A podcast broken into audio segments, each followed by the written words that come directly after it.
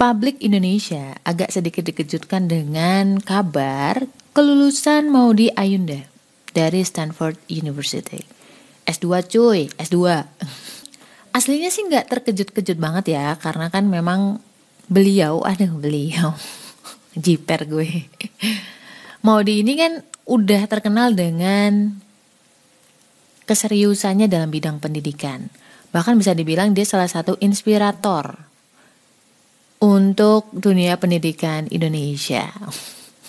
Yang paling mencengangkan adalah dia tuh kecanduan belajar dan dia tuh kayak nunggu-nunggu saat-saat ujian.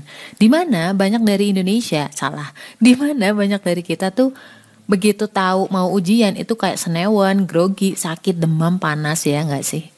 Dia nggak dong. Banyak yang ngucapin selamat, termasuk salah satunya nih Honggo Mantapu alias Jerome Pauline. Itu aku sempat baca di lupa lah antara YouTube atau Instagramnya gitu. Tapi jangan salah karena akan selalu ada uh, yang nyinyir. Assalamualaikum warahmatullahi wabarakatuh. Hai, ini Ria. Kamu lagi ada di podcast Self Healing, podcastmu yang sedang belajar berdamai dengan luka melalui psikologi Islam. Pengen naklukin diri sendiri atau pengen naklukin hati golongan darah B, wajib banget baca. Jangan deketin golongan darah B sebelum miliki buku Beauty in Abyss ini. Tenang aja, karena bahasanya tuh bukan yang ilmiah-ilmiah banget. Ada cerita, ada narasi, tapi nggak sepanjang novel-novel drama atau sastra. Cuman 25 ribu. Link pembelian terlampir nih.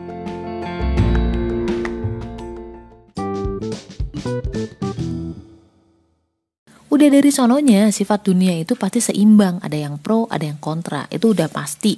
Jangankan seorang mau di Ayunda, seorang rasul nih, manusia yang paling sempurna without cacat any pun, itu ada aja yang kontra. Ha, salah satu komen nyinyir yang sempet aku denger gitu ya. Gak heran lah dia punya privilege yang kita nggak punya.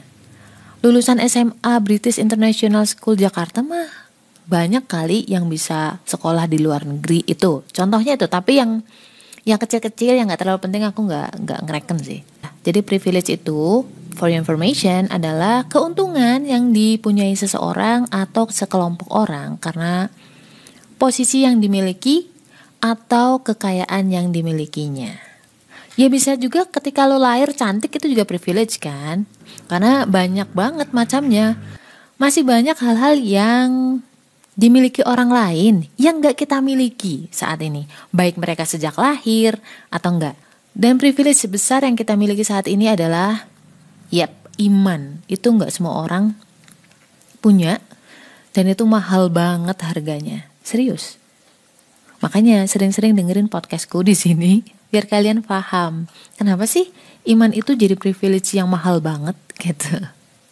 Nah, ngomong-ngomong soal Islam, bagaimana sih privilege dalam Islam? Ada gak sih Tuhan bilang soal privilege ini? Ada loh ternyata. Cuman kita kadang-kadang gak mau nyari, ya gak sih? Jadi Allah tuh berfirman di surat Al-An'am ayat 165 dan dialah yang menjadikan kamu sebagai khalifah-khalifah di bumi dan dia mengangkat derajat sebagian kamu di atas yang lain untuk mengujimu atas karunia yang diberikannya kepadamu udah eksplisit banget kelihatan kan bahwa sebenarnya memang ada Tuhan kasih kelebihan dan kekurangan di masing-masing orang bahkan sejak lahir gitu. Tujuannya yaitu tadi ujian.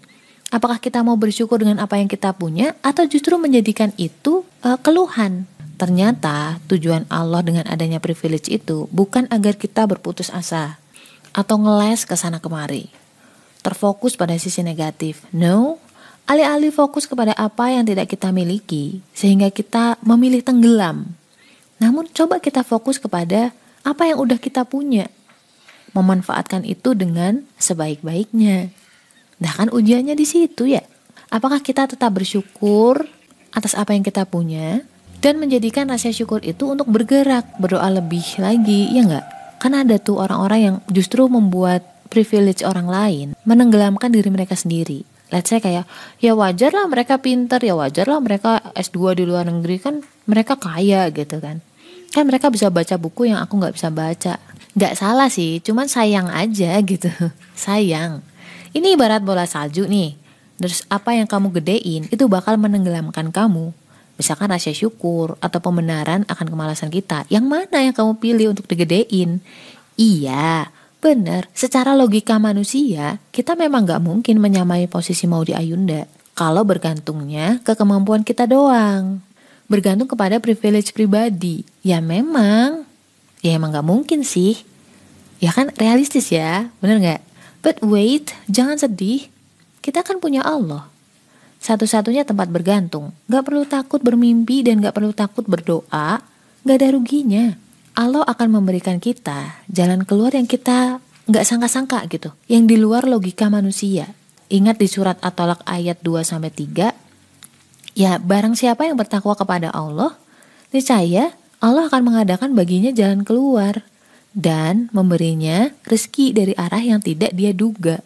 Dan barang siapa yang bertawakal kepada Allah, dia pasti mencukupinya.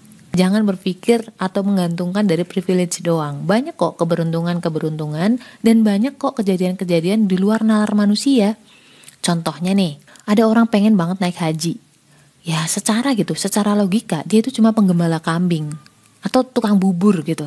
Tapi dia tuh pengen, dia berusaha gitu. Misalkan dia nggak punya privilege secara kekayaan, seenggaknya dia punya privilege iman, dia punya privilege ikhtiar, berusaha seoptimal mungkin.